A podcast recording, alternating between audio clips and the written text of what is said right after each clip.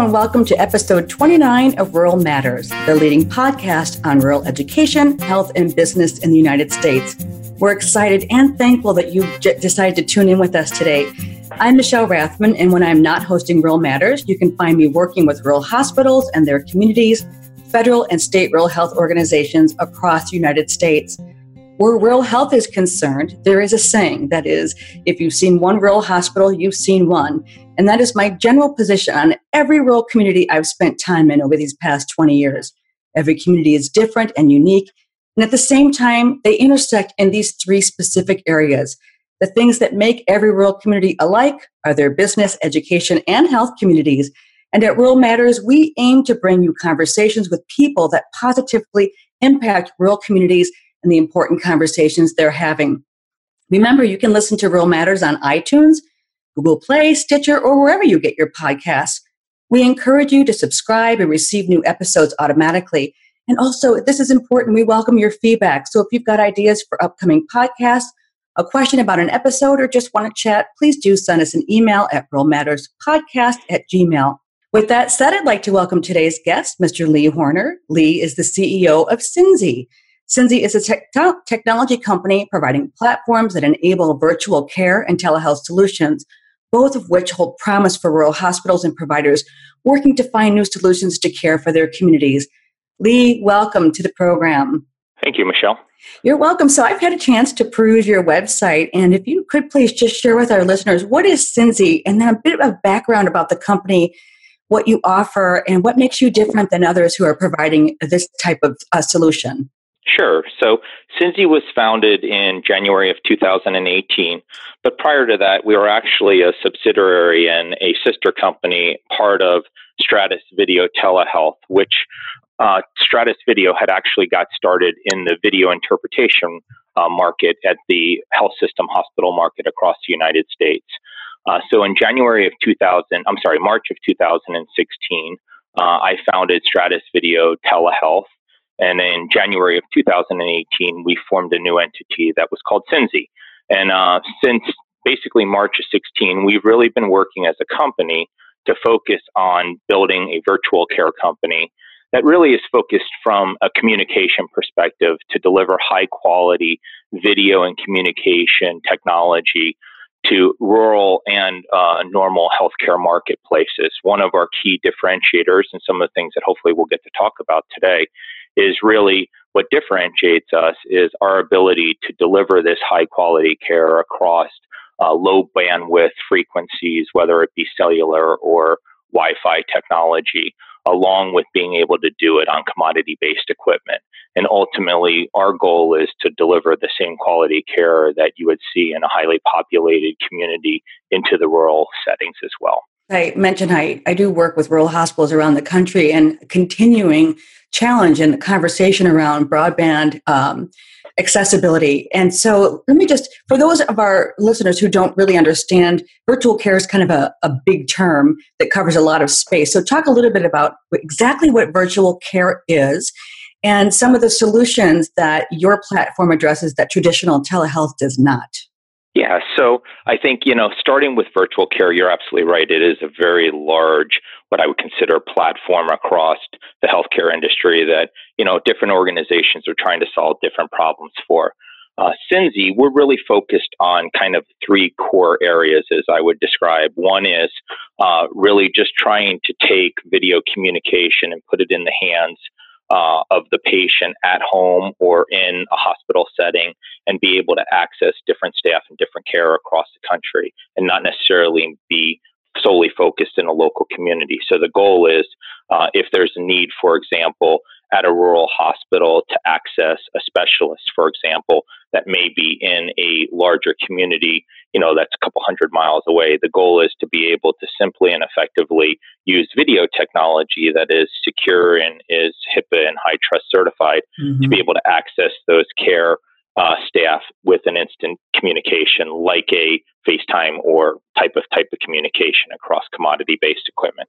So that's one piece. The second piece is the idea of when patients are at home to really be able to leverage technology on everyday equipment that allows patients again to, you know, whether it be access from a rural perspective, a care management team, or a set of uh, physician staff in order to ask questions or be able to put a set of eyes on the patient to solve for some of the matters that today many patients just immediately go back and rush back to the emergency room to try to get care for.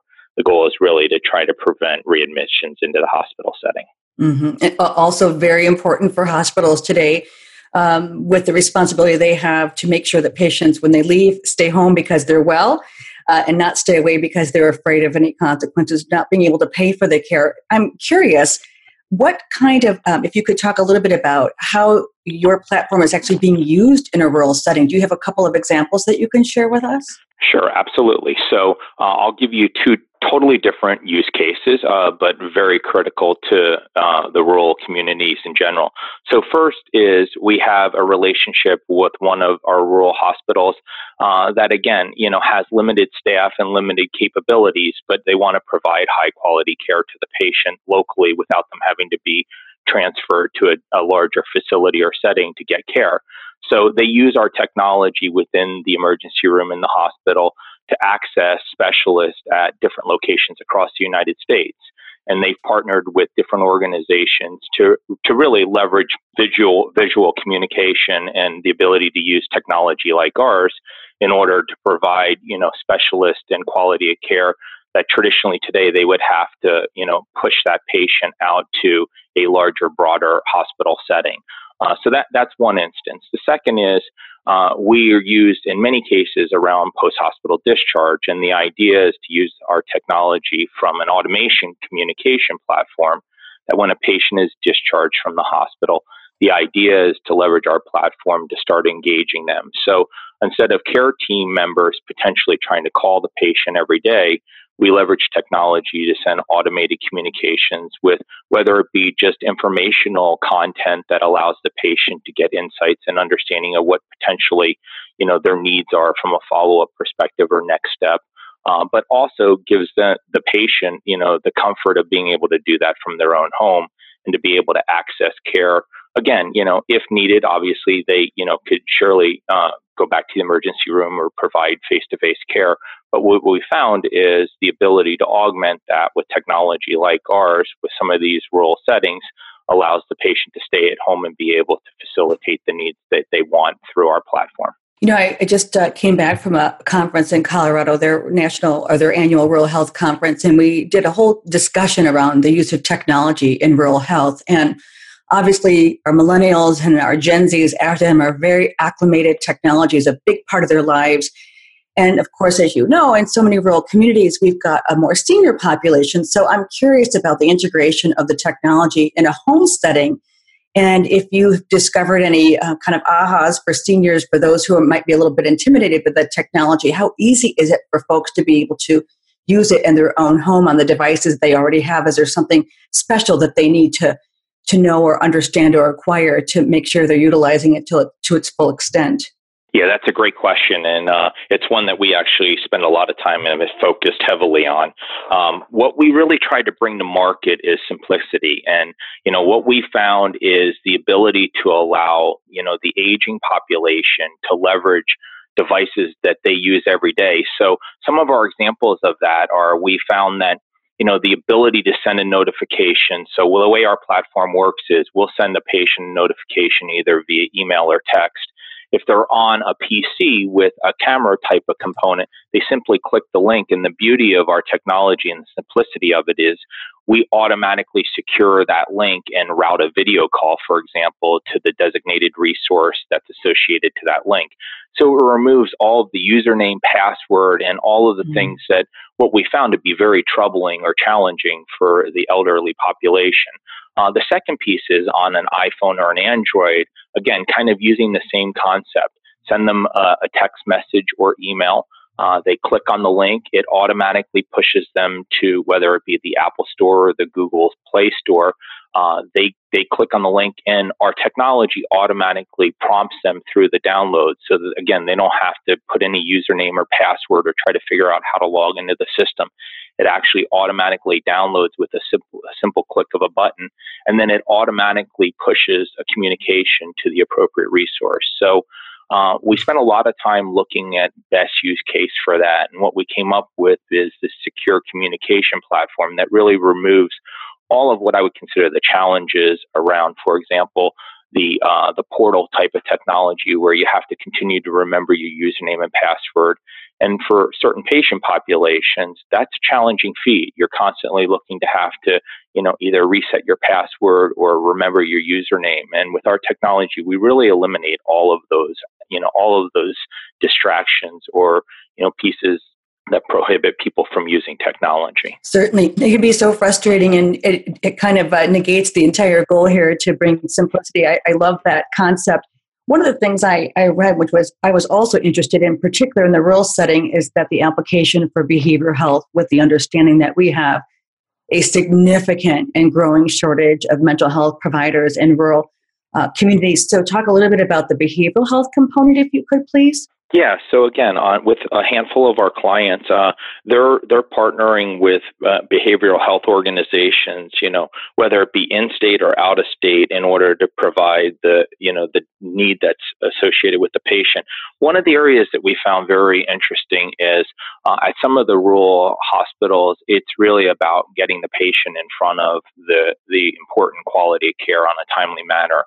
And one of our organizations, for example, would have to admit a patient in the hospital, and unfortunately, they weren't able to get them in front of the right resources until the following week. So, the idea of the patient being admitted and being in the hospital for a couple extra days without getting the facility of care, we've really started to attack that market and understand how to provide quality care with this organization, they use our technology. So now instead of a patient having to wait until the earlier part of the new week in order to be seen, they use our technology bedside. They bring in a behavioral health hmm. consultant mm-hmm. That they contract with, and they can identify and help the patient immediately to take the quality of need that's associated with that patient. And along those lines, um, the other thing I read was about the use of this technology for medication management. And sometimes that does go hand in hand with behavioral and mental health. And so I'm just curious about any case studies or any, before we take a quick break, any insight that you could provide in how this technology is being used to support providers in their goal to help patients better manage their medication? It's a big factor. Uh, medication management, me- medication reconciliation is mm-hmm. one of the biggest uses of our technology, especially at home. So some of our capabilities and you know skill within the technology is we can do more than two-party communication. So an example of that is if a patient has a question around their medication and maybe they're on their on the call with their care manager or care team staff at the rural hospital, the idea of being able to bring in one of the pharmacists to help assist that patient with identification of either reconciliation or medication adherence is with a simple click of a button, you could bring in a third party like a pharmacist to be able to put a set of eyes on the medication and the patient simultaneously to really help remove, you know, and eliminate any type of medication adherence or reconciliation problems that you would have. Yeah, it's significant when you think about in our rural populations, we know we have a higher incidence of chronic illness and medication management, as you said, is so critical. So we're going to take a break. When we come back, I do want to talk about the other side of this equation, which is just the workforce um, part of this in terms of physician shortages and some solutions that you've seen come as a result of this platform, and talk a little bit about workflows. But first, I just want to quickly switch gears so I can acknowledge our national sponsor, which is AASA, the School Superintendents Association. In response to the growing violence in our public schools, AASA just released School Safety and Crisis Planning, a toolkit for proactive best practices before, during, and after a crisis, specifically designed for superintendents and other district administrators the online resource features a select group of safety leaders throughout the country who are ready to provide peer to peer guidance about a variety of crises, including school shootings, hurricanes, tornadoes, floods, fires, suicides, and other major incidents that arrive without a moment's notice. The toolkit also features a 24 hour hotline, which will provide superintendents with round the clock access to help navigate their immediate needs anytime.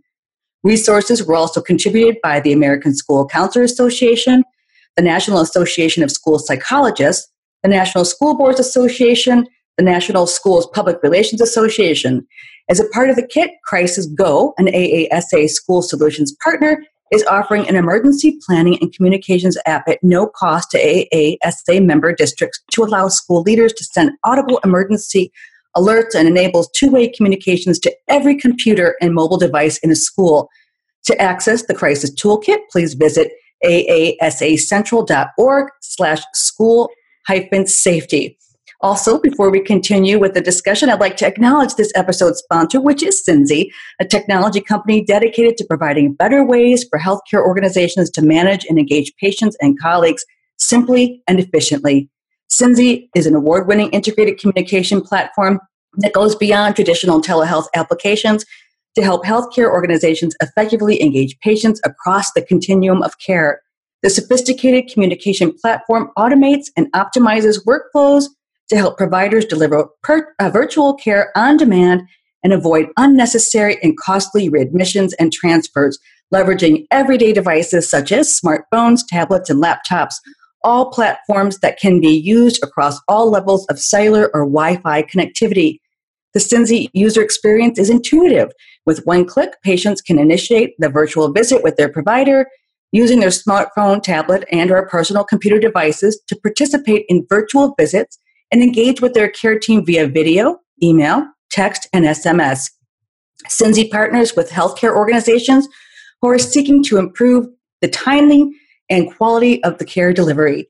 Their customer base includes hospitals and health systems, health plans, home health agencies, visiting nurses associations, and related care settings such as rehabilitation, skilled nursing, and long term care facilities. Synzi, better technology, better care, better outcomes. So if you'd like to learn how Synzi can enable better performance for your organizations, better access for your patients, and better outcomes for all, just visit synzi.com. All right, so let's get back to our conversation. We were talking uh, about workforce and how this uh, platform could help potentially alleviate some of the physician shortages that we see, of course, around the country, um, and not just physicians, but of course, uh, PAs and NPs and so forth. So, talk a little bit about how this um, doesn't maybe compete against physicians in a particular market, but rather enhances those who are in those communities to better facilitate care? Yeah. So uh, one of the things that we found in in our work with the home health organizations, especially in the rural communities, is this idea of you know providing faster, more effective visual communication to patients. Um, the beauty of our technology and for organizations with the limited resources that are available to them is we've been able to find ways to what I would say, you know, either supplement or augment the use of virtual visits. So on the home health side, where you have patients, you know, that uh, I'll use one example of one of our clients who has you know, patients with chronic disease management, and their goal and objective is really to facilitate you know, face to face communication with that patient multiple times a month. But when you're talking rural facilities, you're talking a lot of windshield time. And, you know, what we found is in working with these home health organizations, uh, we've been able to increase the patient quality satisfaction based on being able to supply them with video and automated communication platform like Synzi. So one of the ways we do that is when you have a program that Synzi would run, what we would set up is what we call our patient program management. And in many cases, uh, the first visit, again, just doing supplementation and not augmentation or replacement of. But mm-hmm. the idea is to go out and with a patient that's being, you know, put in a palliative care program or a such type of program. The idea is to get out in front of the patient the first time, do an assessment of that patient, and provide that patient with our application and technology to where uh, if it was an off week or a period in time where the patient maybe wasn't going to have an on site visit from the home health nurse or agent, the idea is they can quickly and effectively access care to where, again, they wouldn't have to either, you know, go to the emergency room or go see their PCP uh, and in those instances, it really drives patient satisfaction, patient adoption. The second piece is, in many cases, when you have uh, home health nurses that are going to patients' home, we can really provide a higher quality care. It allows the patient to not have a specific set time to where they have to be home in order to see that care manager come to their house, where they can use technology and, and use a, a visual communication platform like ours in order to facilitate that.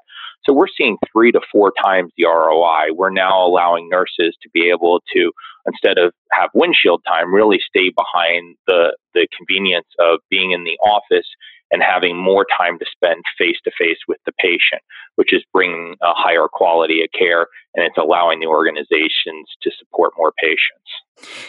You know, I'm I am very curious about this uh, for so many obvious reasons. I think about some of the the use of technology over the years. Way many years ago, I was working on a project to bring mental health services to a rural community using telehealth, and the biggest roadblock it wasn't the technology, although of course technology has evolved so much and can really do amazing things to help improve care.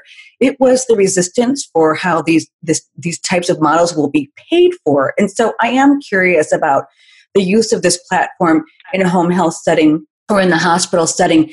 Um, can you talk a little bit about, you know, just how hospitals are being able to optimize this and ensure that they are reimbursed for these kinds of services? Are we can we talk about that just for a moment?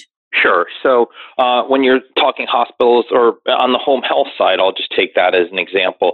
So many of these organizations, the goal and and uh, you know objective is to really put a set of eyes on the patients and our technology is synchronous both on the audio and video side so what we call is real-time communication mm-hmm. uh, ultimately around the reimbursement piece what we see is um, we don't necessarily go after the reimbursement of uh, an encounter for example what we really focus on is the ability to do follow-up and provide higher quality care across multiple instances. So I kind of go back to the first instance where we're working with home health organizations that have a requirement to facilitate a face to face communication for a patient in a rural setting.